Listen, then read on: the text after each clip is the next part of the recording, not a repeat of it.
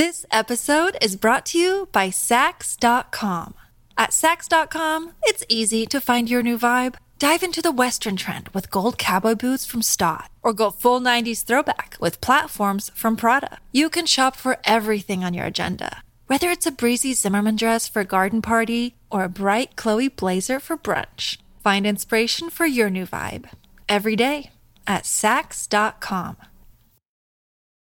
Your brain needs support, and new Ollie Brainy Chews are a delightful way to take care of your cognitive health. Made with scientifically backed ingredients like Thai ginger, L-theanine, and caffeine, Brainy Chews support healthy brain function and help you find your focus, stay chill, or get energized. Be kind to your mind and get these nootropic chews at Ollie.com. That's OLLY.com. These statements have not been evaluated by the Food and Drug Administration. This product is not intended to diagnose, treat, cure, or prevent any disease. Hello, everybody. This is Marshall Poe. I'm the editor of the New Books Network. NBN listeners like to read books and buy them. So we thought we'd tell you that right now our friends at Princeton University Press are having a remarkable site-wide sale. You can get 50% off books, including ebooks and audiobooks, with the code 50, F-I-F-T-Y, at checkout until May 31. You can save some real money on Princeton University Press books. I encourage you to go there and check it out. Welcome to the New Books Network. Hi, my name is Nathan Hobson, and I'm a host for the New Books in East Asian Studies podcast, a member of the New Books Network.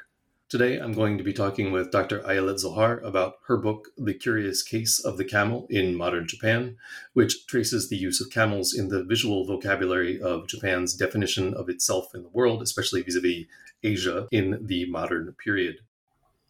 All right, Dr. Zohar, thank you so much for joining us today on the podcast.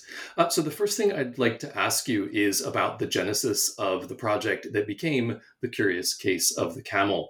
How did you become interested in this issue, in the sort of representation of camels in modern Japan and the connection to colonialism, to Orientalism, and the subjects that you discuss in the book? Thank you for having me and inviting me for this discussion, and I'm very glad to be here. And to answer your question, in 2010, I returned back to Israel after a decade in the Anglophone world. I did my PhD in London, and then I was on a postdoc at Stanford, so spent a few years in England and in the UK and then in the USA. And upon returning, my thoughts were that I would like to sort of emphasize or position myself as a Middle Eastern researcher. I live in a different part of the world, and I have different views, different background.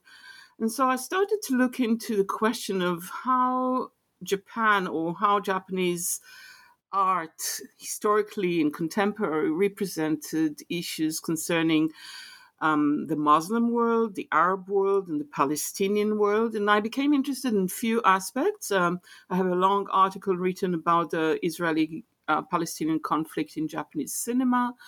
And then I started to look into different aspects of representation.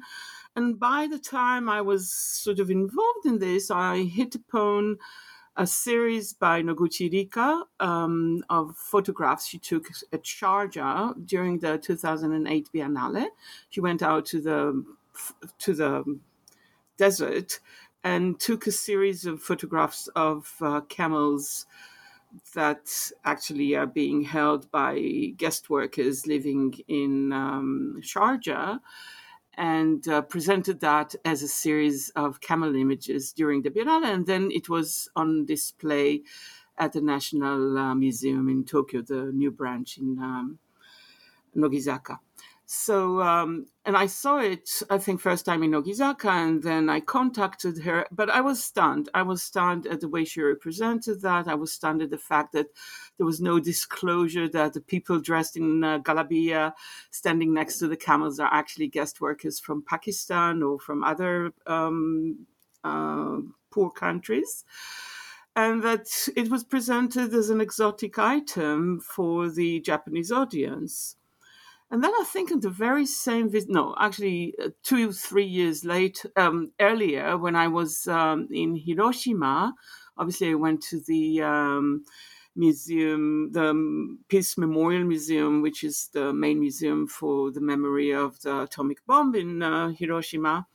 And upon entering the main lobby, before you go and buy your ticket, there's a huge mural of 7 meters wide of camels, a camel caravan, which is displayed at the very entry to that museum. And I was stunned. I mean, the Atomic Bomb Museum in Hiroshima, such a serious and important place in Japanese history and Japanese experience and Japanese trauma.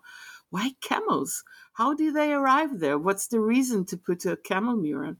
And the two things, I mean, the exotic series by Noguchi and the mismatch of the Hirayama Ikuo mural at the entry to the Hiroshima Peace Memorial Museum struck me as something that could be interesting to look into and probably rewrite the genealogy of camel images in Japan and how these two cases came to be. And therefore, I started to delve into this image. And obviously, you know, coming from the Mediterranean, and camels are mostly associated with the area I'm coming from, the dromedary camels, obviously. And camels in general, the Bactrian associated with Central Asia and the dromedaries associated with the Middle East. Both cases... in the Japanese mind, as I started to delve into it and understand it, were signifiers of Asia in a general way. And that also kind of said to me, okay, you can probably find some very interesting aspects of this image in the Japanese imagination. And of course, imagination, because until 1895, well, earlier in 1821, the real first camels came to Japan, but that was on a small scale in Ryogoku Misemono, so people saw it on a Luna Park sort of roadside shows circumstances. But in 1895, the camels arrived as trophies from the first Japanese Sino War. And they were displayed in the Ueno Zoo. And so that shifted into a kind of a modern context. But until 1894-5, camels were still a very imaginary and freak kind of context in the Japanese imagination, and were not something that Japanese could relate to as an animal in the sense that you think of a horse or a chicken. So all these elements were kind of triggers to my journey into the image of the camel in the Japanese context. Great, thank you. And that also provides a nice preview of some of the things we're going to be talking about, including, for example, your final chapter where you get to thinking specifically about Hirayama and Noguchi's images, and also the sort of introduction of actual camels and how that changes the imaginary, the ways that those fit into questions about colonialism, empire, war, Orientalism. But before we get to all of those things, I want to think a little bit about some of the issues that you lay out in your introduction and address again in the conclusion. So overall, you know, as we've established, you're looking at the visual vocabulary of camels as a part of the sort of definition of Japan's self in the world, especially vis-a-vis Asia, and looking mostly at the way that this sort of bridges across from that pre-actual camel imaginary to the post-actual camel imaginary, the Edo period to the present. So you're using these camels as sort of the representations of camels as a lens to view the ways that Japan has attempted to sometimes leave, sometimes conquer Asia on the one hand, and also in some ways to find solidarity, right? To do this sort of Pan-Asianist move, this shared Oriental or Asian identity on the other. And I thought this complexity is well summarized in the title, parentheses D, Colonialism, Orientalism, and Imagining Asia. So what about camels specifically for you is illustrative of the relationship between Japan and the sort of representations of a Japanese self vis-a-vis Asia. And I think this is the main thing that we need to sort of understand thematically before we get into the chapters. Okay. So what I saw and understand, or my interpretation of the camel, comes from a sort of association of the camel with the strange, the bizarre, something that doesn't, there's not such animal, so to speak. Actually, you know, if you look into Nara Jidai, Nara period images, I was surprised to find out that in the Shotoku's history, there is an indication in the text of camels. Rakuda is written in kanji, but the animal you see there is blue with white spots and horns coming from its forehead, etc. So imaginary was really imaginary. There was no clue how a camel can look like. And then a process of contacts with China provides more information, because camels, at least in the western part of China, did exist and were the vehicle of the transportation into Central Asia, etc. So some hints are coming, but still it's a very strange. And so it embodies something about strangeness, otherness, and something that probably puts Japan vis-a-vis Asia, because it doesn't exist here. And so we can take this animal as a metonym for the Asian continent.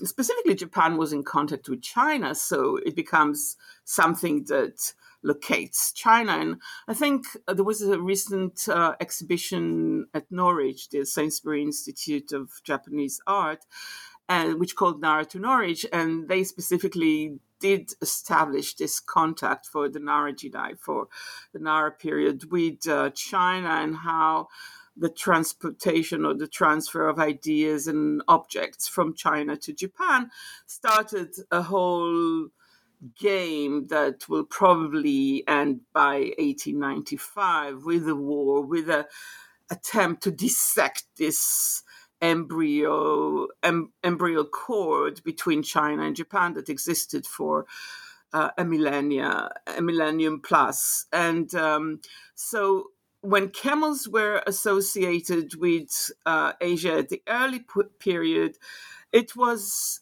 imaginary, it was exotic, but it was also somehow astonishing and very highly associated. Camels with musical troupes, camels that were going west, etc. And then by the time we arrive in Edo, and this is where actually my book starts and, you know, goes into details, it goes through a filter of Dutch knowledge. So, you know, the books coming in with the Linnaeus categorization, the list of animals, the four-legged animals, etc., and camel is there. So the information or the association of camel is within the context of science and how scientific knowledge dictates the image of the camel. It stops to be exotic, and now it is part of the categorization associated with modernity. And it will probably stay there until 1821, when the first pair of camels landed in Japan. And that brings a boom. And this boom is on two levels. First, with the Dutch knowledge and with the experience of drawing live, we have a bunch of painters and people who make the journey to Nagasaki to meet the camels in person and draw them and give a list of their bodies and different measurements and sort of social history of camels written on the side of these images. And we have a bunch of prints, which are obviously being distributed on large scale. A lot of people buy these camel images.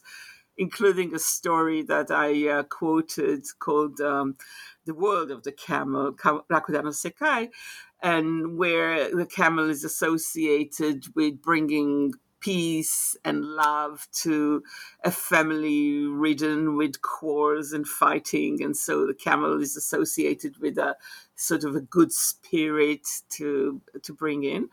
But in the context of the Misemono, the road shows, still keeps it as a freak animal. It's something that is being displayed alongside dolls and freaks and other people with disabilities that are being shown on these shows. Other dolls of different animations, etc. So it is being kept away from the, I would say, mundane context and being set into this kind of circus or sideshow or something which is completely being held in the bizarre. So on one hand, the attempt to draw the camels from, in the Western sense of reality, by looking at and then drawing the contact of eye-hand in the sense of being physical and realistic. And on the other hand, keeping the real animals in the context of circus and road shows. And then it becomes a negative metonymy in the sense that once Japan starts its modernist journey and it has to adopt or have, it attempts to redefine its place in the world in the sense that now we are on attempt or journey to associate ourselves with the white world, the European world, because this world suggests a hierarchy, it suggests difference, it suggests categorization, it puts the white up and the black down and puts the so-called yellow in between somewhere. And our attempt is to take this scale, take it, transform it into temporal and attempt to reach the higher levels of the white. And therefore, part of this scheme that is now being transplanted into the Japanese mind during the modernization and the transformation going on after the Meiji Ishin, the Meiji Revolution, I will call it, is that Japan must identify itself with Europe and stop its identification with Asia. And therefore, anything Asian is low and anything Japanese must be high and associated with the high. And therefore, the camels will soon reach the lower levels. And as I mentioned, they were trophies to the Japanese victory in the First Sino-Japanese War in 1894-95, brought to Ueno. And people came to see them as trophies from the continent, from something that signified the Japanese victory. And from that point on, camels came in large quantities, and we can find them in tourist venues like Oshima, camels being beast of burden with seats provided for the tourists to climb up the mountain under a tourist venue, kept in zoological gardens for research, etc. So a transformation in this period, the period of Japanese modernization between 1868, the Meiji Revolution, and 1945, the end of war, etc., is a very lowly look, very unflattering view of the camel. So on one hand, it is in Japan in large amounts for the tourist venues. By the way, up to today, you can find camels in tourist venues like Tottori. And I mentioned that in my last chapter or my conclusion, because it somehow didn't stop to be. It's to occupy this kind of strange animal, and therefore capturing tourist venues is something that tells us about the association or the distance being experienced through this towards this animal. And Tottori, which is holds sand dunes on the western part of Japan, is sort of the Japanese desert, so to speak, and therefore camels do match. But the practice of using camels in tourist venues started already in the 1930s when Japan invaded Manchuria and occupied that territory and had plenty of settlements and agricultural production, industrial production, etc. And camels were kind of associated with this Manchurian journey. In Manchuria itself, after 1937, with the Second Sino-Japanese War and the invasion of Japan into China, camels were also recruited into the military, and so they became beasts of burden associated with the military, with certain troops riding camels, and in other places camels again as beasts of burden with carts and cannons and, you know, carrying the Japanese whatever they needed. So again, in this context, it is a lowly image. And we have the whole range from the early Nara, before Nara, Ahsoka period, when camels are completely imaginary. They become fantasized, and then they become real, and then they become lowly. And there will still be the exoticized and different associations in the post-war. So I think this journey of a single image from something that that shifts and reflects the associations of Japan, connecting itself to Asia, distancing itself from Asia, this rather strange journey is also very interesting. And I would put something in parentheses here. Coming from Israel, I'm very aware of this kind of ambivalent relationship with Asia. Israel is versus Japan, different to Japan, is an immigrant country with people immigrating from Europe and people immigrating from Arab countries.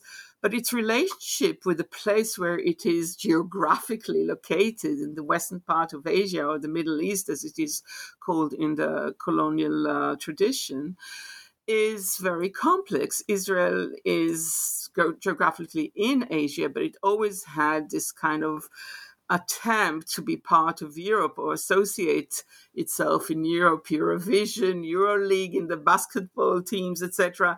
And most Israelis will not refer to themselves as Asians or living in Asia. So what Japan is going through, and by the way, most Japanese today will not associate themselves with Asia. So in a certain way, I do recognize the Japanese discourses on being part or not being part of Asia, this complexity and ambivalence, as part of something I grew up with.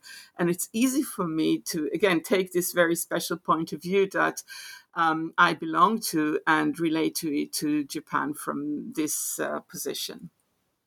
Yeah, that Japan-Israel comparison is a fascinating one. I had actually wondered about whether that was sort of part of what was going on in your mind as you address these issues in the book. Yeah, so thank you. You've taken us through some of the main themes of actually the first three chapters. And I wanted to go back specifically to chapters 2 and 3. I think those are sort of the most important for just to go back and look at a couple things here. You've talked through the sort of introduction of camels in 1821, the first actual pair of camels brought to Japan. This is the beginning of chapter 2, which is called Entering Closed Doors, the Arrival of the First Pair in Nagasaki and Their Depiction in the Late Edo Period, 1821 to 68. And there's a lot going on in this chapter, and some of which you've already addressed. I wanted to see if we could just focus down on a couple of the sections that were particularly interesting for me. One, having formerly lived in Nagoya, I was very interested in the contrast you drew between the ways that those camels were treated in Edo, the capital that's now Tokyo, and Nagoya. In other words, between the sort of carnivalesque way they were represented on the one hand and the sort of highbrow way on the other.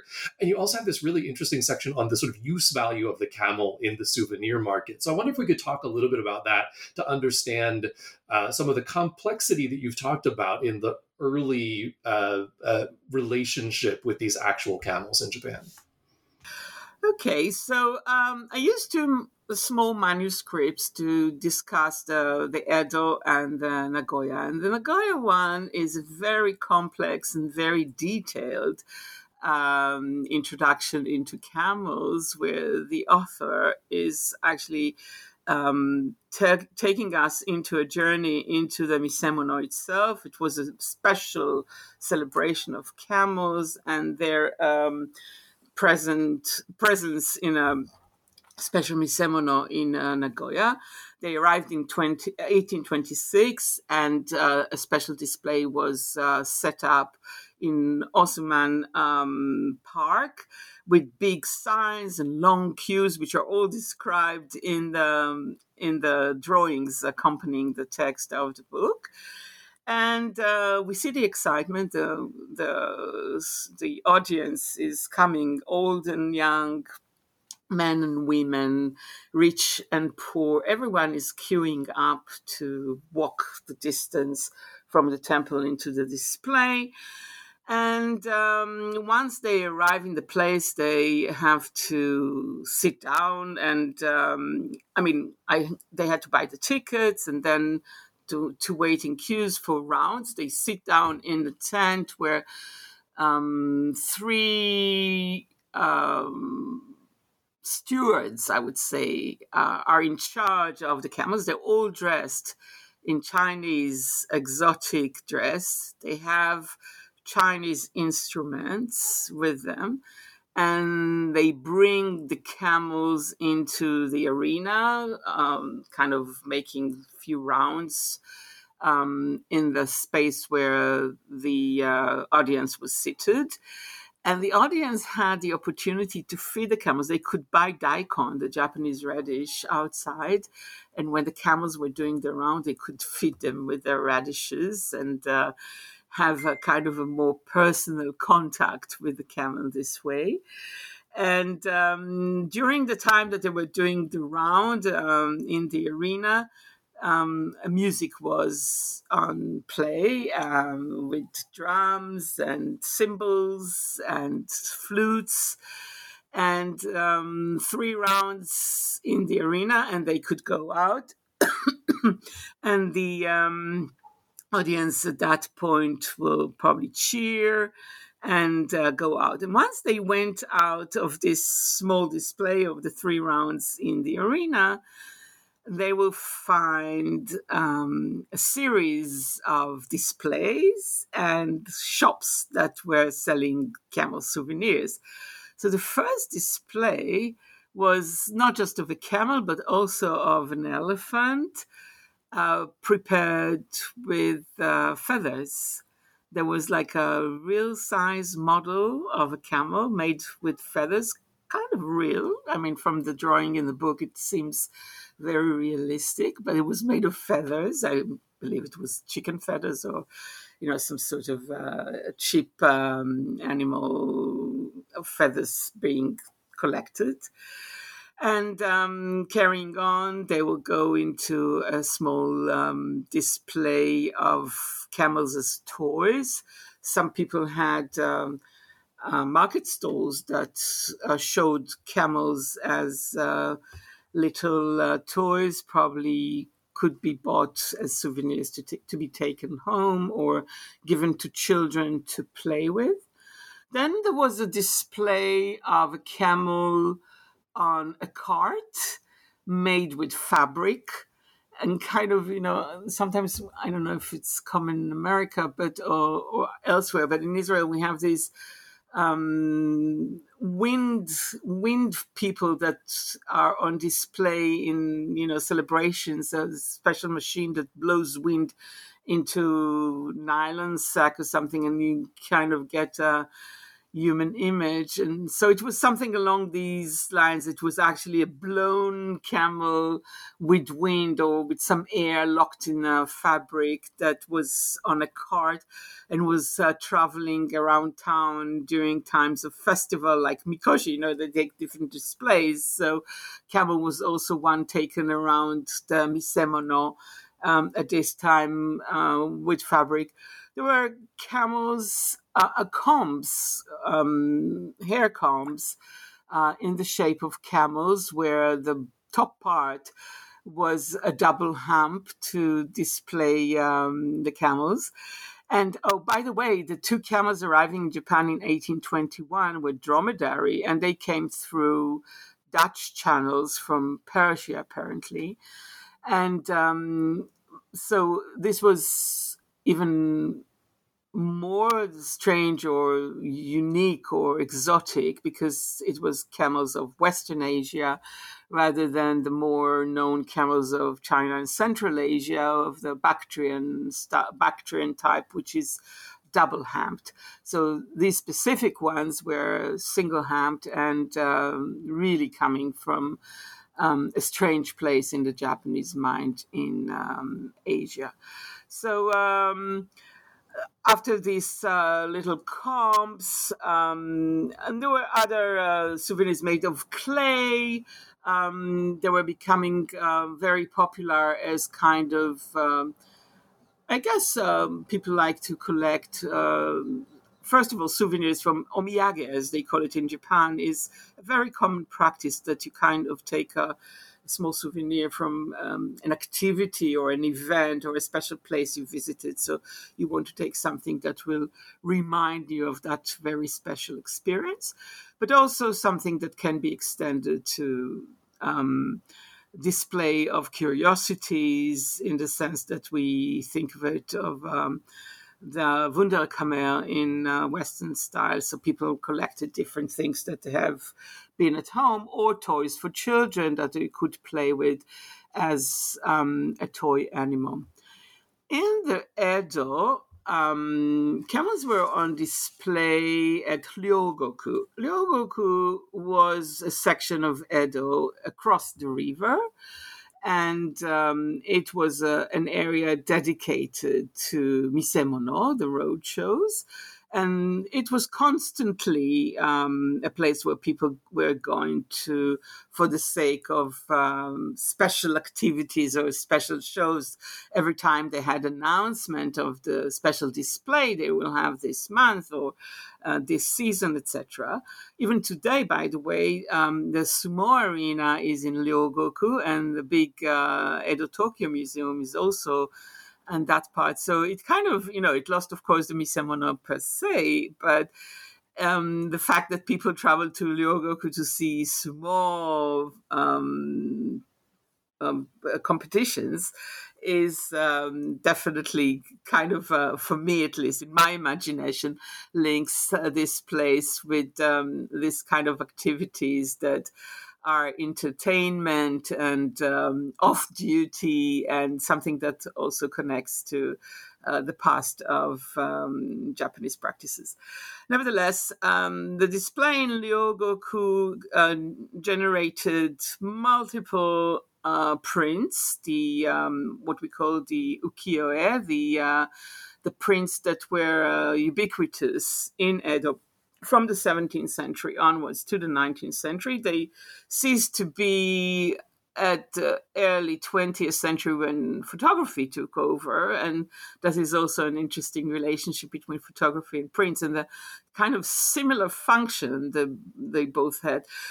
Despite the fact, you know, that what we call Japonism, the French painters in the 19th century being excited about the visuality and the style and the tradition of the ukiyo-e prints, in the Japanese tradition, they were like the cheapest and the lowest. And, you know, the prints were to be distributed for low price in large quantities, very large editions, like hundreds of prints from each model, each image that was painted were distributed to the audience. So I can imagine that outside the Ryogoku Misemono of the camels were stores that were selling these prints to the audience who wanted to take the souvenirs, versus the ones in Nagoya that were more about objects. Here we had prints. Kuniyoshi had a series of really beautiful prints of camels in different positions, with head up and head down, and being fitted and being ridden, and so on.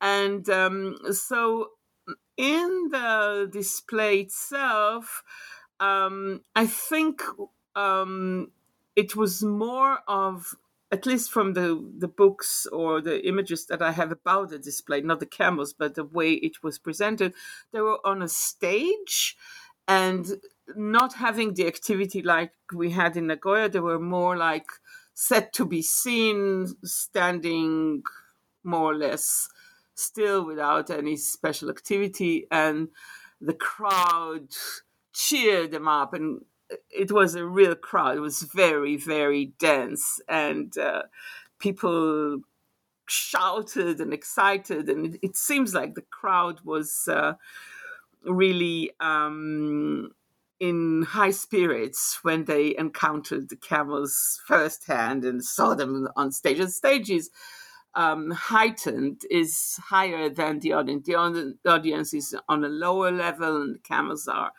on a higher level, being displayed to the audience.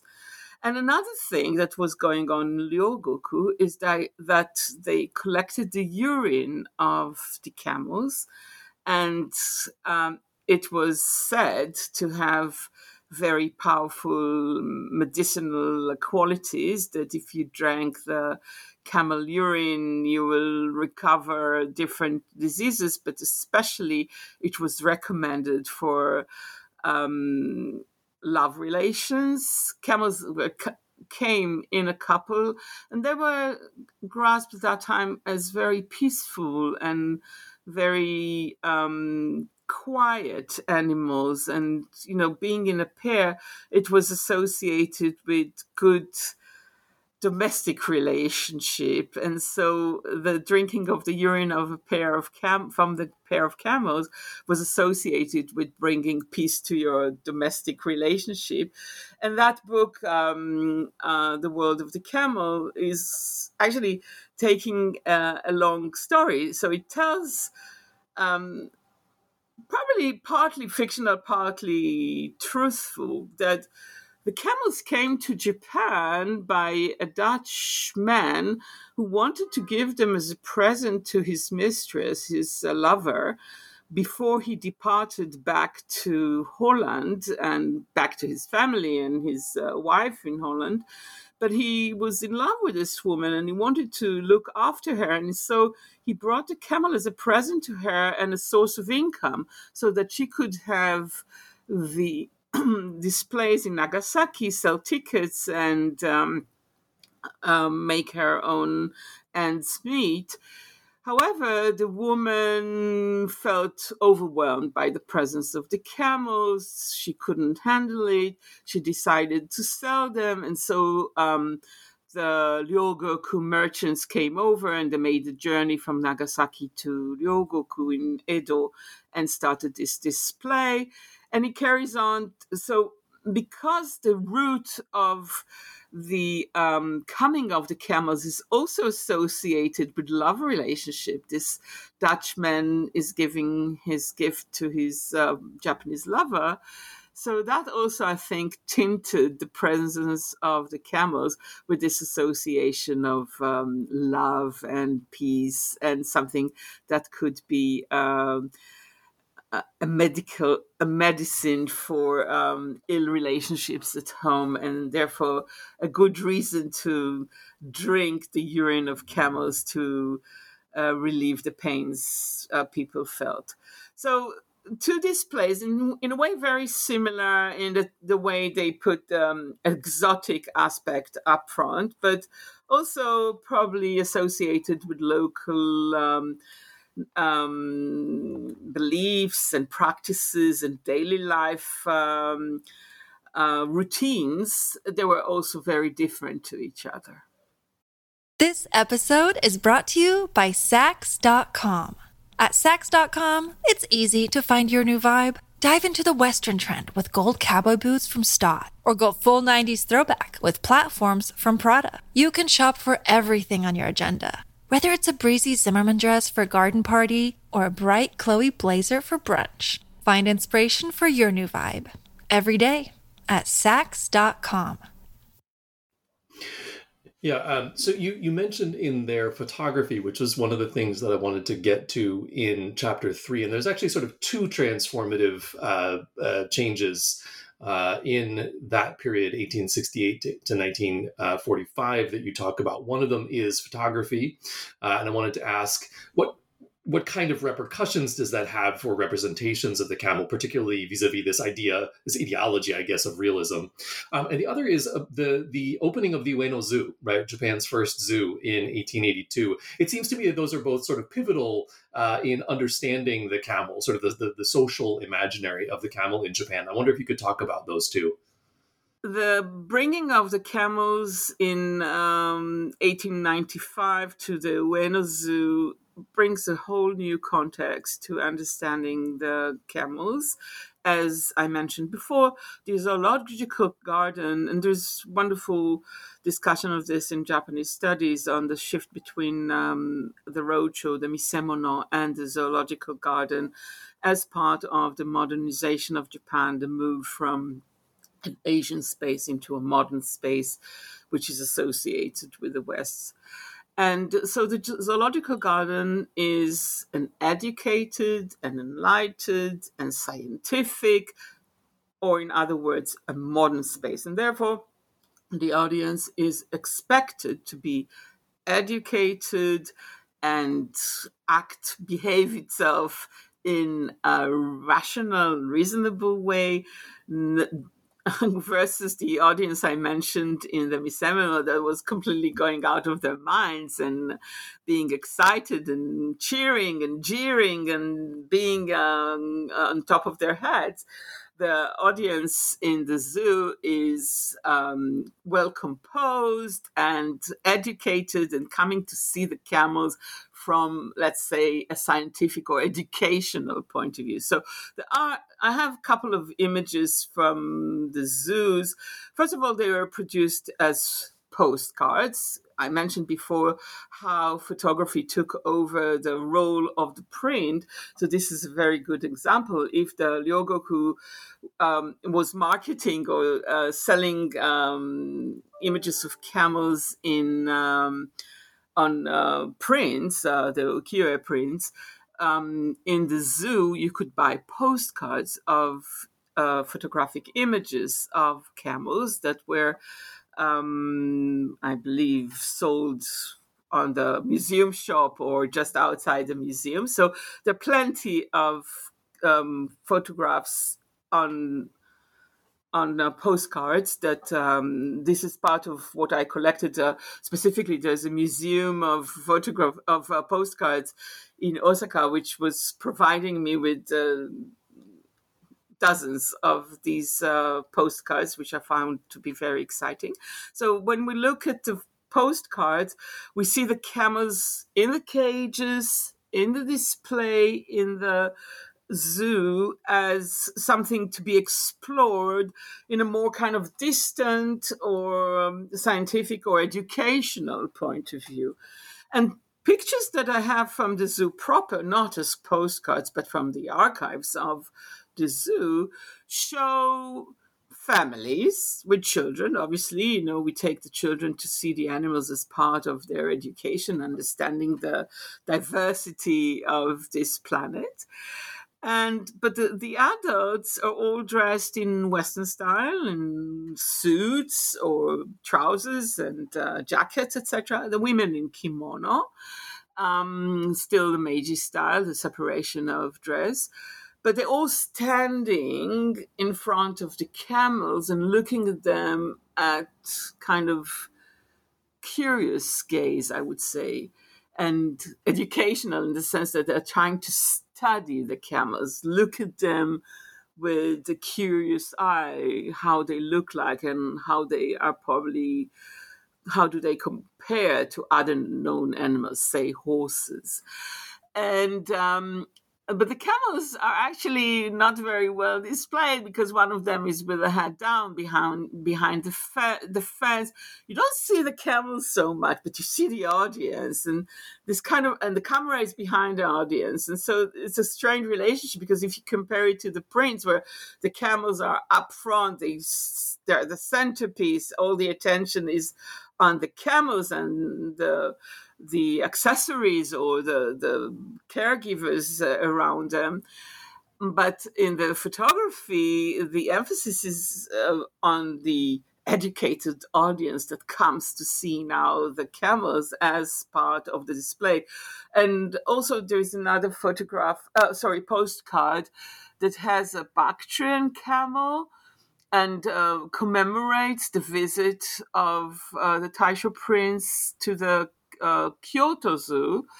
And it actually has one section in the center is the camel pictured, but then there is, like in the Japanese common style of the era, graphics that accompany this image. And in the graphics, you see pyramids and palm trees and sort of visions from, I would say, Egypt or, the Middle East proper, rather than a display of the camels in Japan. It sort of associates the camels with Western Asia and the Arab world, to put it into this way. Other pictures were used in an interesting way. As I mentioned, realist styles became very important in the late 19th century. The entry of yoga, the Western style painting into the Japanese arena, and then the birth of Nihonga out of this trend. So the Kyoto Art School sent its students to the zoo to sit in front of the camels and draw them. But that was not very easy. So what they did, they took pictures and went back to the studio and then drew the camels from the photographs taken at the zoo and being the reference to the drawings later on being produced in the studio. So photography is kind of secondary role here, as part of a device that allows a more realistic drawing in the Nihonga style, in this case, being recruited from the zoo into the studio to allow the practitioners, the students in this case, to draw more realistic camels, as they were using photography as a reference to the animals. Although the final drawing can be very mythical or absolutely not in the context of realist depiction of camels. Nevertheless, the animal itself, its proportions, its facial features, etc., is being related to through photography. And then, as I mentioned, photography takes over and goes into the continent and accompanies several cases of camels. Photographers accompanied. It's a whole chapter in Japanese history of photography, how photography actually made the invasion of Manchuria being brought either as news back to Japan as part of the different journals and magazines that displayed the images of Manchuria and explaining to the audience the rationale and the benefits of this Japanese adventure into the continent. And so in this sense, photography had a special role, and the images of camels are, vast books and vast journals and magazines of different displays of the railroad company that took over Manchuria, and the agriculture in vast areas, and the coal mining and the iron mining, all these productions. Camels are part of a larger body of photography that accompanied this period and belief in Japanese, let's say, superiority. I can expand on that in a minute, but it's not that photographers went to dedicated special attention to camels, but that camels were part of the larger story, the larger narrative of Manchuria that they wanted to bring back home. So I had to kind of fish out images of camels from these large collections of images that were being displayed for the Japanese audience back home, sort of rationalizing or justifying this procedure and this invasion into Manchuria and why Japan should do that. And part of it is probably one of the most important elements or ideas that comes into mind when you think of Manchuria and the Japanese adventure there is Pan-Asianism and how camels played in this part. So we could go back to Okakura Kakuzo, who was an art historian who wrote, as far as I remember, it's 1908, a book about Japan in Asia and wrote the sentence that Asia is one. His ideology was actually sort of binary in the sense that he wanted to place Asia versus the European, the modern, the white superiority, and actually to argue for the superiority or the difference of Asia to Europe, and that the Europeans didn't understand Asia, and that Asia had its own lineage and history connecting India, China, and Japan, leaving Korea out, and making an argument for a Japanese connection into Asia in a kind of an idealistic way, and a lineage that created Japan as a museum of Asia and something that kept everything.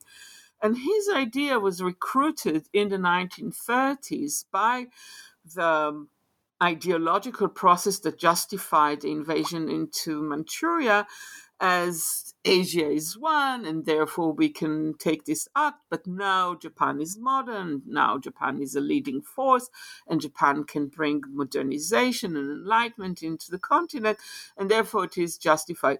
But with a forked tongue, this sort of argument of Japan as a superior modern power of enlightenment, at the same time, Asia was placed as a low, primitive, uneducated, unenlightened place, and therefore anything Asian or not Japanese was associated with something that we can disregard, have a pejorative view of, and place everything as unworthy. And so I would say that camels at that stage, and I mentioned before, they're already transformed into beasts of burden. They're not curiosity, they're not exotic, they're not looked upon as something strange and exciting, but now they are just recruited into the military and the... you can see tons of photographs showing camel caravans carrying cannons across the Manchurian desert towards China. You can see the Manchurian themselves being accompanying those camels, leading the camels. I guess Japanese didn't know how to handle camels at that point, so they had to take the camels with their owners to lead them around. But also there's a very interesting painting that was dedicated to Kitachi Shirakawa, who was the commander of the Manchurian frontier in the late 1930s, and came from the royal family. He was the son of Meiji Emperor VII's daughter, So he was a grandson of the Meiji Emperor, so he was a direct royal. And his early life, his album, the photographs of his early life show definitely a royal style of life. And again, you know, royal style in this stage is following or adapting the styles of the royal family in the UK, in the English royal family. And so he was riding white horses and flying airplanes and having fancy dinners. And his wedding was in Western style with long gowns and everything. So I could see all these displays in a special album that was produced after his death. But the Kitashi Arakawa family wanted to have a special memorial image of his. And believe it or not, this image I found at the Yushukan, which is the museum attached to Yasukuni Shrine.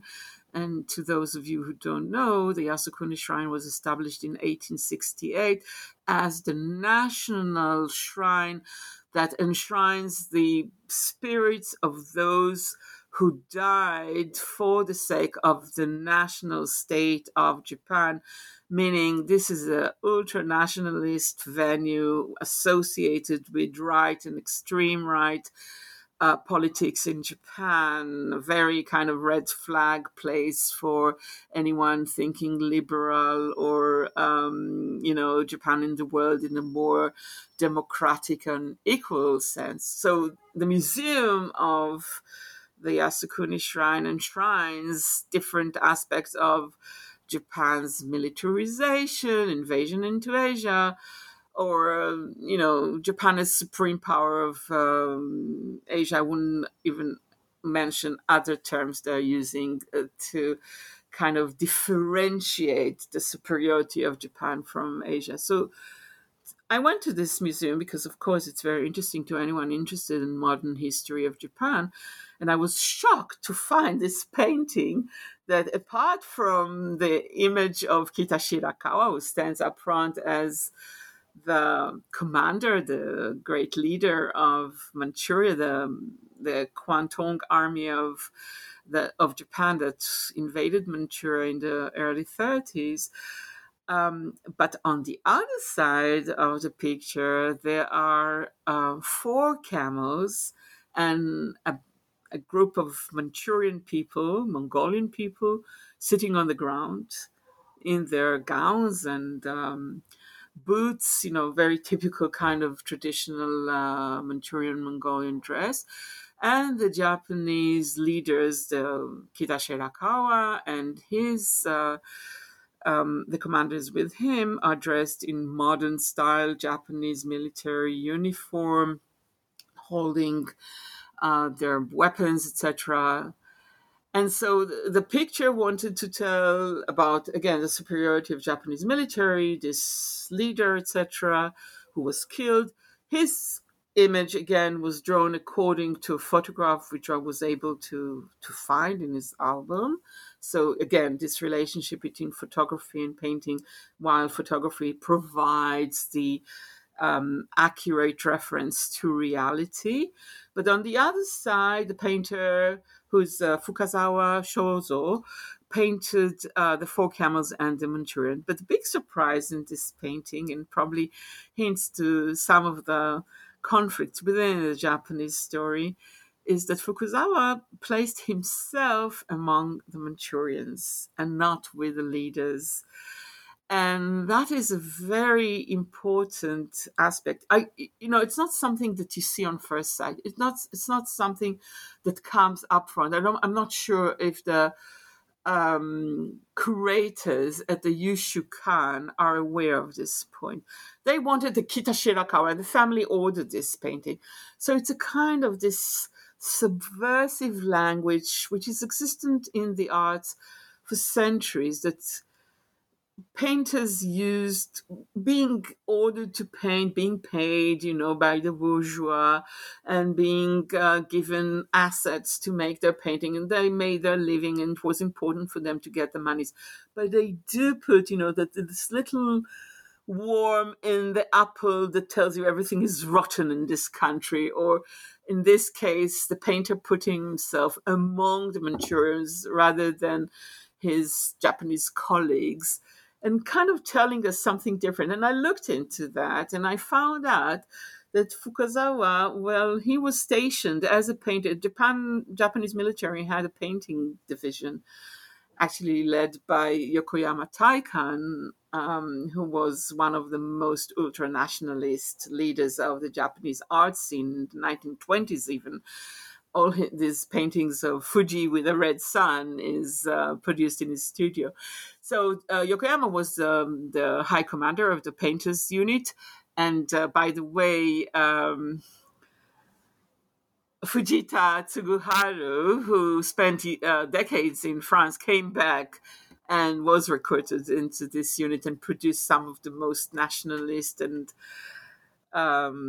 really painful paintings in his period in Japan before he returned to France and Switzerland in the 50s. But so Fukuzawa was part of this unit. He was stationed in Manchuria.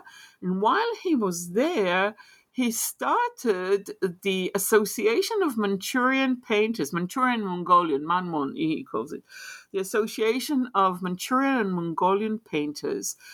And he was dedicating special lessons. He invited people to do studio practice, etc., in his place in Manchuria, and was trying to help them to establish a local, national, specific language of painting that will reflect the unique or the special aspects of their life and their place, which is very interesting because, he was a Japanese, an invader, somebody who was coming in the name of the big empire, but still associating himself with the locals and trying to define something very different to what he was, meant to be. And the painting actually tells this truth while he puts himself with the camels and the Mongolians, Manchurians, and versus the Japanese military. He is not in spirit with them. And the other person, which is in the Japanese side, is a Mongolian leader called Prince Wang, who was actually a collaborator, somebody who betrayed the interest of the Mongolian Manchurian people and collaborated with the Japanese military in their military mission within Mongolia. And he was, Prince de Wang was later jailed. And there was a big story about his collaboration with the Japanese after the war. And by the way, at the background of this scene, the upfront scene with Kita Shirakawa, de Wang, and the local commander of the Japanese army, and on the other side, the camels and the Mongols and the painter and Fukazawa, at the background, we see a scene of a herder with some sheep and a Japanese soldier with a club hitting him. So it's a very, not explicit up front, but explicitly showing violence of Japanese military towards the local in the background. And the last plane of the image, the last part, is the Great Wall of China with the gate where in Manchuria where they were stationed at that point. So it's a very complex image with, I think, a very complex story about how Japanese military taking over, how photography is being hidden within the painting as a device, something that we can see the albums around it as informants, something that brings the data that being afterwards prepared into the painting. Yeah, so I think this is a really interesting description of how painting as a representational technique and also as a sort of political tool lives on with photography, even as photography in some ways becomes the dominant medium in modernity. And so it both has this propaganda value and it has this subversive value that you've talked about. And I thought this was a really interesting, particularly the propaganda side of it, was an interesting counterpoint with Kawabata Ryushi's paintings of the 12th century warrior Yoshitsune, represented as Genghis Khan. I wanted to see if you could talk about why this series of paintings is important as art, as history, as propaganda in the context of Japanese imperialism in the 1930s. Okay, yeah, the Maruki case, the Kawabata Ryushi's case is very interesting, and I will try to put it in relation to Maruki Iri's case of a camel drawing that was created at the very same period and actually caused rivalry and dispute between these two painters. So Kawabata Ryushi was highly acclaimed Nihonga painter. Nihonga is a style that started only in the 1890s, but quickly gained much attention, much claim in the Japanese arena, although it's hardly known in the West. In Japan, it's the main language of artistic production up to this day, and much more expensive, say, from other styles. And so Kawabata Ryushi was one of the leaders of the style. I mentioned before Yokoyama as Yokoyama Taikan as the very leader, but Kawabata was probably one of his colleagues. And Kawabata joins this flood of nationalism and excitement about Japanese superiority and Japanese leading Asia, etc., which produced some of the most painful aspects of Japanese modern history. And one of them was the attempt by historians to establish a possibility to identify Japanese historical justification for the invasion into Asia. And one of the attempts was created by reconstructing the mythological story that Yoshitsune, the Minamoto no Yoshitsune, one of the most important figures of the early Kamakura period when Japan went through the collapse of Heian and the establishment of Kamakura. Yoritomo, his brother, was the first shogun, and he was very jealous of Yoshitsune, and therefore Yoshitsune had to run for his life and ended his life in seppuku, in killing by sword. And according to that Japanese legend, by the time he killed himself, he was reborn in Mongolia as Genghis Khan. Now, if you check the dates, it doesn't work because there is a gap of about 30 years between that. Actually, Genghis Khan was born 30 years or 20 years before Yoshitsune was dead. And I mean, there is a certain overlap in their lives, but definitely not the kind of thing that this myth tried to establish as if Yoshitsune was dead and then Genghis Khan born. Nevertheless, it served right the nationalist propaganda and the justification for the invasion of Manchuria, and therefore certain politicians made use of it. Sort of, you know, we have historical roots in this fact. And Kawabata decided to make a painting that will demonstrate this moment or this justification. And therefore, he made a huge painting, 7.2 meters wide, made of 6 panels, and currently a display at Memorial Museum of Kawabata Ryushi in Ota district of Tokyo. And the image itself shows Yoshitsune sitting in the center, surrounded by 7 camels around him and 1 white horse. So the interpretation I gave this painting is that the white horse was the vehicle, the animal he rode to come to Manchuria. Sort of, it's left behind, it's on the side. But now sitting among the camels, like I mentioned before with Fukazawa, is being part of Manchuria, being at home in this land.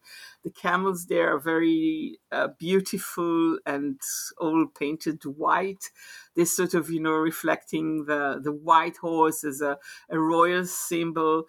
For example, the Showa Emperor Hirohito is photographed several times during the 1920s riding white horse. Shirayuki was the name of his horse. And so the white horse, probably adopted from the UK, is a symbol of royalty, and Yoshitsune being part of the system of the shogunate, being rejected out of it, but still, you know, very highly praised and highly loved figure in Japanese history, is associated with this part, and therefore everything is white around him, the white horse, the white camels, etc. And he's still in his samurai garment, the battle garment, but the camels, so he's kind of a mixture, bringing together the Japanese aspect, the military aspect through his samurai outfit, but he's among the camels, he's in the desert, and being at home in Mongolia. Now, I want to mention Maruki Iri's image of a camel that was painted at the very same year. We're talking 1938. That's a year after the start of the invasion of China in the Second Sino-Japanese War. And Maruki painted a very tactile, a very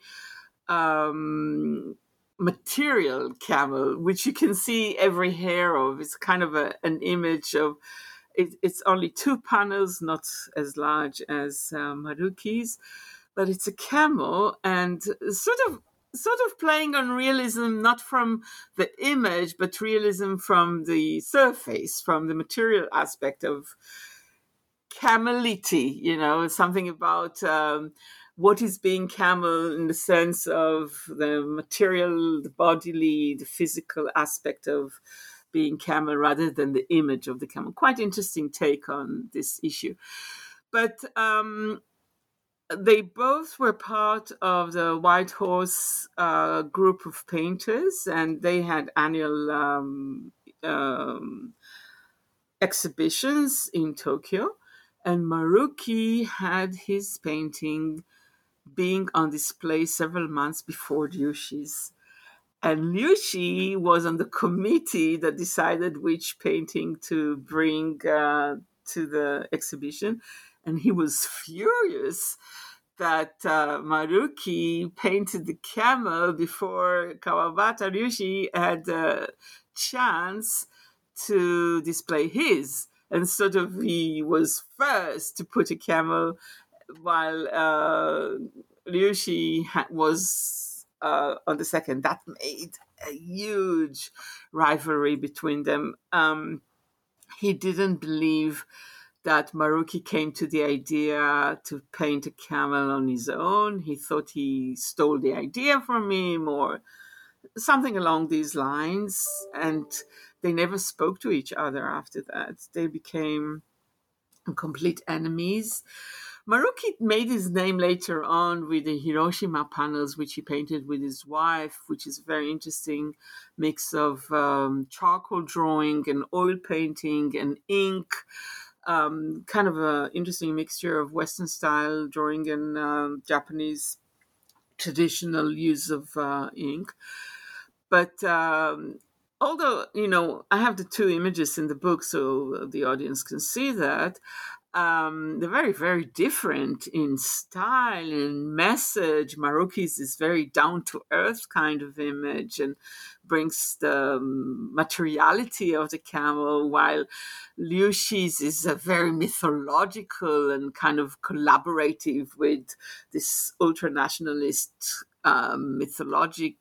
mythology of how Yoshitsune represents Japanese interest in Mongolia, etc. They're very, very different, but still, you know, in a micro space of the Hakuba, the White Horse Association of Painters and their exhibitions, it seemed like if two people are painting camels, there must be some rivalry between them, which of course is, you know, it's only in their imagination, has nothing to do with the reality of the paintings and their message and their presence.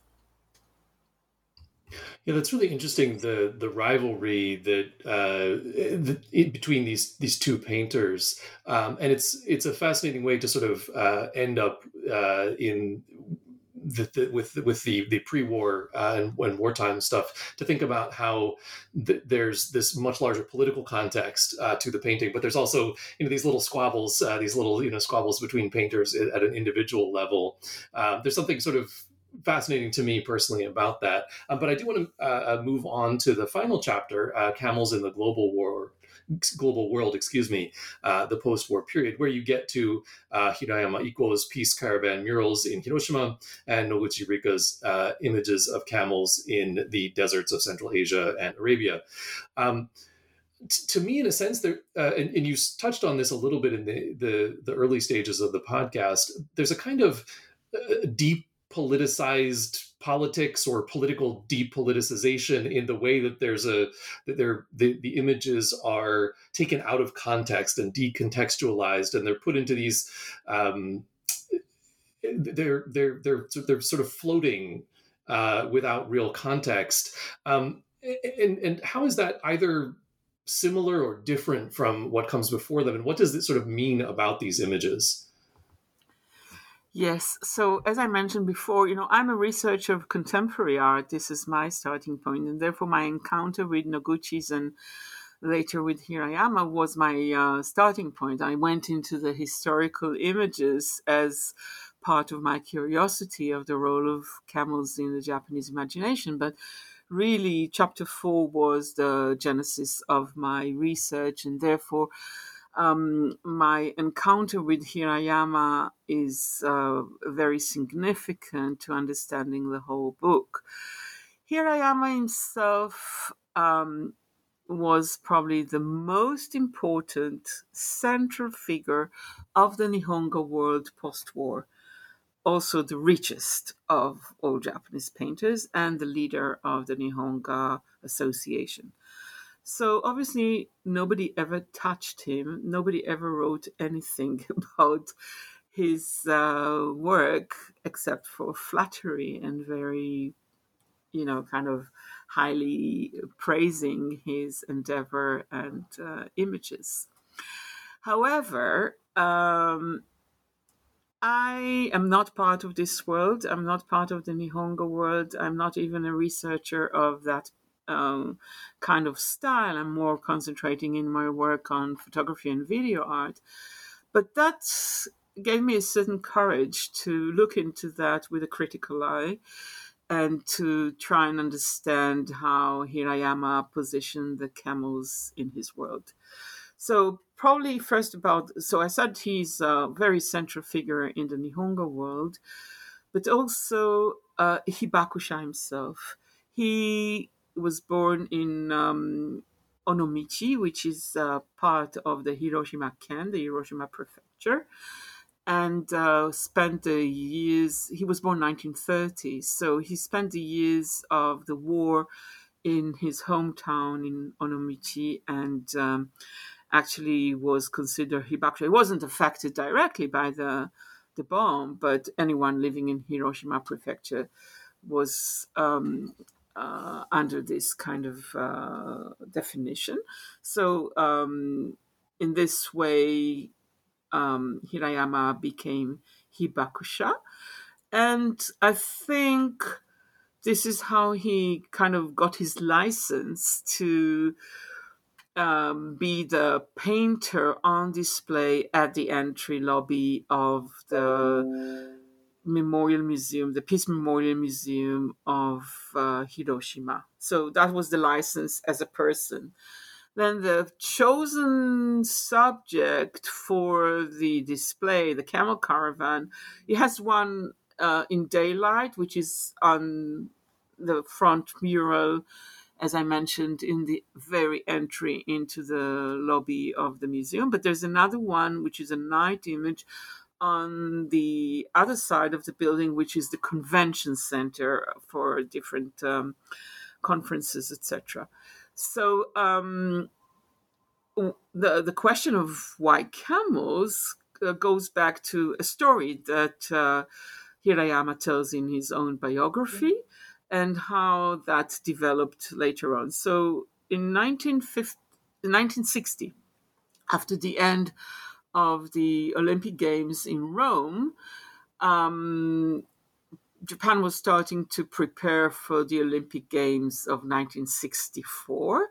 And I think Hirayama heard on the radio or some sort of broadcast, just an occasional hearing that the Olympic light was now to be delivered from Rome to Tokyo. And he thought to himself that it would be really great if the Olympic game could travel overland from Europe to Japan, across Asia, across the ancient roads of the Silk Road, which was, you know, before the invention of flights was commonly used. Even today, among people of Central Asia, these roads are very highly used from Uzbekistan, Kyrgyzstan, Kazakhstan, Western China, the Uyghur, Xinjiang territories. A lot of traffic is being going on there with large markets and, you know, exchange of merchandise and commercial relationships. So this is not just, you know, past. Of course, if we want to go from Beijing to Istanbul, we don't need to do the journey for 1 month on camel, and we can take a flight for a few hours. But literally, I did this route from Istanbul to Beijing overland, and it's exciting and very interesting. And so in Hirayama's imagination, like, you know, the Nara to Norwich, the possibility of connecting Japan to mainland on this route and going all the way to Europe was something that struck him. And he decided to look into that. Now, in a way, adopting the Okakura point of view, Asia is one, or what was, as I mentioned before, translated into Pan-Asianism, which is a very negative way of understanding how Japan is being part of Asia. And what Hirayama did, he now, you know, Japan is a peaceful country, it's pacifist, no militarism, no fantasies of leadership or conquering or whatever the previous discourses led to. Now it's about peace and Buddhism, and everything is about collaboration. But, you know, if you look at these paintings, those in the Hiroshima Memorial Museum or other versions, it has tens of versions of the camel caravans in different parts of Central Asia, up to, I think he's also having Palmyra, which is in Syria. So even to Western Asia is part of his territory of this place. So these tons of images. I saw an exhibition in Shiga Prefecture in Moriyama, and it had endless halls, you know, the museum exhibition in different halls of these camel caravans. I think I counted like 50 different images of camel caravans. It's not something occasional. It's like a main theme in Hirayama's work. So these images of the camel caravans across Asia, and now to present a kind of peaceful message, partly Buddhist, carrying knowledge and spirituality from India to Japan, but also across Asia, from Western Asia to the desert, to Japan, etc. And again, you know, as I mentioned before, this is a place where people live. Either they have commercial relationships, but we are also aware of the disastrous condition of Afghanistan, the conflicts within Iran, Syria, etc. I mean, kind of making this idealized world of world peace, Buddhist messages, etc., and completely ignoring the reality of these places and what's going on in the world, and trying to make this kind of fake peace or fake displays of everything is fine and Japan is now in peace and no conflicts, everything is lovely and camel caravans and flowers and Buddha images. It's also kind of a lie being told, which I think, putting that up front as a centerpiece does harm to Japanese world image, and sort of serving as a cover, sort of a camouflage to reality, rather than, kind of, I'm not saying that, painters have to paint reality, but constantly trying to send messages of peace and tranquility and etc. is also creating an ambivalent sense with a viewer of the messages, vis-a-vis, the problems we are facing in this life. And another point, which is very important for me in this sense, Hirayama went dozens of times, many, many times to Asia, to Central Asia. And he has tons of himself photographed in India, in Pakistan, Afghanistan, northern India, in even Syria, Persia, different places, and the sketchbooks, tons of sketchbooks in his studio. So when I went to his studio, the studio is, by the way, in Kamakura, and because he moved to Kamakura at a certain point and built a huge house with his studio, and I went into the sketchbook to see what he was drawing during his visits to Central Asia. And to my huge surprise, there's not even a single sketch of a living camel. He never drew on place. He never drew a camel.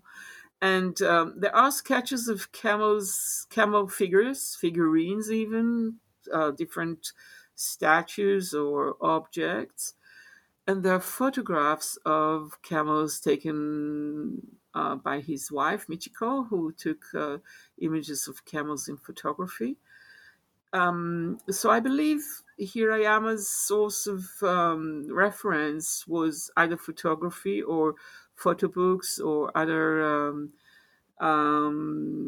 illustrations that he could put his hand on during his visits, that he used as source, or the photographs of his wife, or even still images of statues and figurines, etc. But there's no life drawing. And I mentioned that because, as I mentioned, in the Nihonga tradition, those students in Kyoto went to the Kyoto Zoo to collect live images and live drawings and photography that they took themselves before they were drawing and painting their Nihonga-style paintings. But Hirayama didn't even attempt to make live drawings of the camels. Probably was more interested in the landscape, in the backgrounds that he put into his images. But the stillness of the images, and so the camel caravans doesn't reflect anything from the real or from direct viewing or anything like that. They are completely in the realm of imaginary, symbolic, and I would say ideologically coming from thoughts like Okakura's Asia is One or Pan-Asianist ideology that accompanied this. And so the very last artist I discussed, who was the very first artist I encountered in my process into this journey, is Noguchi Rika. And so in my conversation with her, I think at a certain point she became very apologetic in understanding that, you know, unconsciously she actually walked in the same path of her of the past artists that we have shown in the book and in our conversation today, of the exoticized or even idealized image of Asia, an imaginary place. And probably the exposure of this specific display of, you know, the beautiful camels in the desert is the fact that the caregivers and, you know, the human world around these, the camels are actually property. They're very expensive in the UAE, in the United Arab Emirates, and people obviously are very rich, the owners. The owners are wealthy and they hold the camels as part of their property, part of their pride and their status within their own society, because this is basically, the UAE is a Bedouin society, and holding camels is important part of being, holding a prestige position. But the caregivers are not part of it. As we know, 90% of the UAE population is guest workers, being hired and employed in very unflattering conditions. Probably in their terms, coming from poor countries, this is very good salary, but they're not protected in any way. And they represent, you know, this kind of global hiring systems of people traveling around the world to do all the unwanted jobs in wealthy countries that hire them to do that. So in unconscious way, the series also displays on one hand local traditions of the camel and its important place in the UAE tradition and culture, but also brings in the global aspect of trafficking of guest workers and low-paid jobs around the world. And, well, the information is not there up front. It's part of the text that was written by Minami, the curator, that tells us more details about who are the people being alongside with the camels. And I think Noguchi realized on a later stage that the fact that she did not place this problematic relationship in her series, but kind of continued the coverage of displaying camels and displaying the caregivers in a beautiful, aestheticized way without claiming the problematics that underlie this kind of relationship is something that probably she would have done differently. But nevertheless, I think that Minami's text and probably my own contribution to this series helps in understanding it in a broader context and bringing it further on. So the last chapter, the fourth chapter, deals with these complexities of the post-war period in Japan, probably trying to understand that, you know, just declaring pacifism and economic growth, etc., as the main interest of Japan is only part of the story, and we can look into that in a more complex way. And therefore, my conclusion sets a decolonial tone to the whole journey we took, in the sense that, you know, if we look at camels in a Japanese context, and we can probably try to understand what are Japan's plans for its relationship with Asia? Does it still claim itself to be part of the Western world and ignore Asia? Or is recent history with the rise of China in the last 20 years, etc., and the economic power of Taiwan and Singapore and India rising, etc., sets Japan on a different platform that it has to reconsider its relationship with mainland, the continent, beyond the hierarchical relations of Europe on the top, Asia on the bottom, and try to establish a different view and different involvement and different understanding of its own place within the Asian sphere.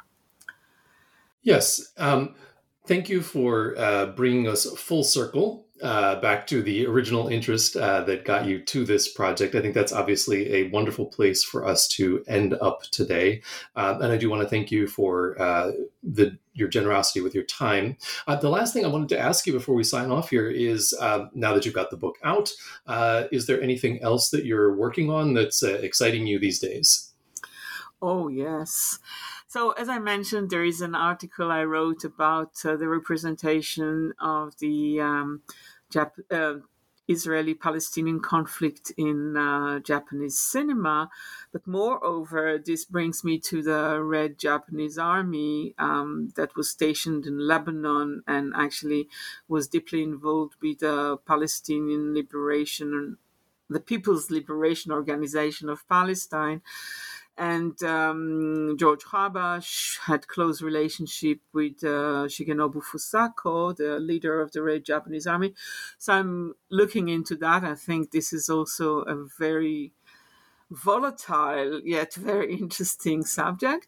And my second monograph is now about war memory, or specifically perpetrator memory and guilt being on display in Japanese video art.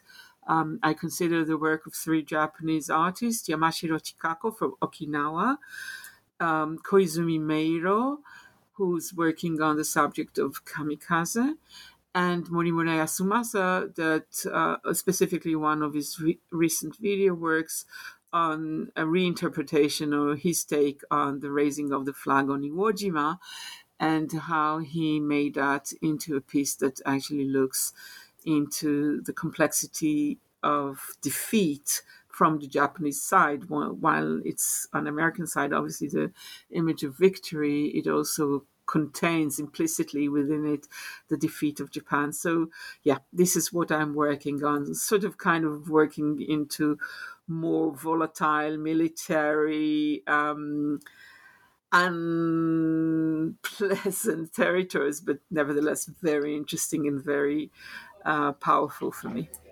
Well, excellent. I will look forward to checking some of that out. But for now, thank you so much again for your time and take care. Thank you very much, Nathan.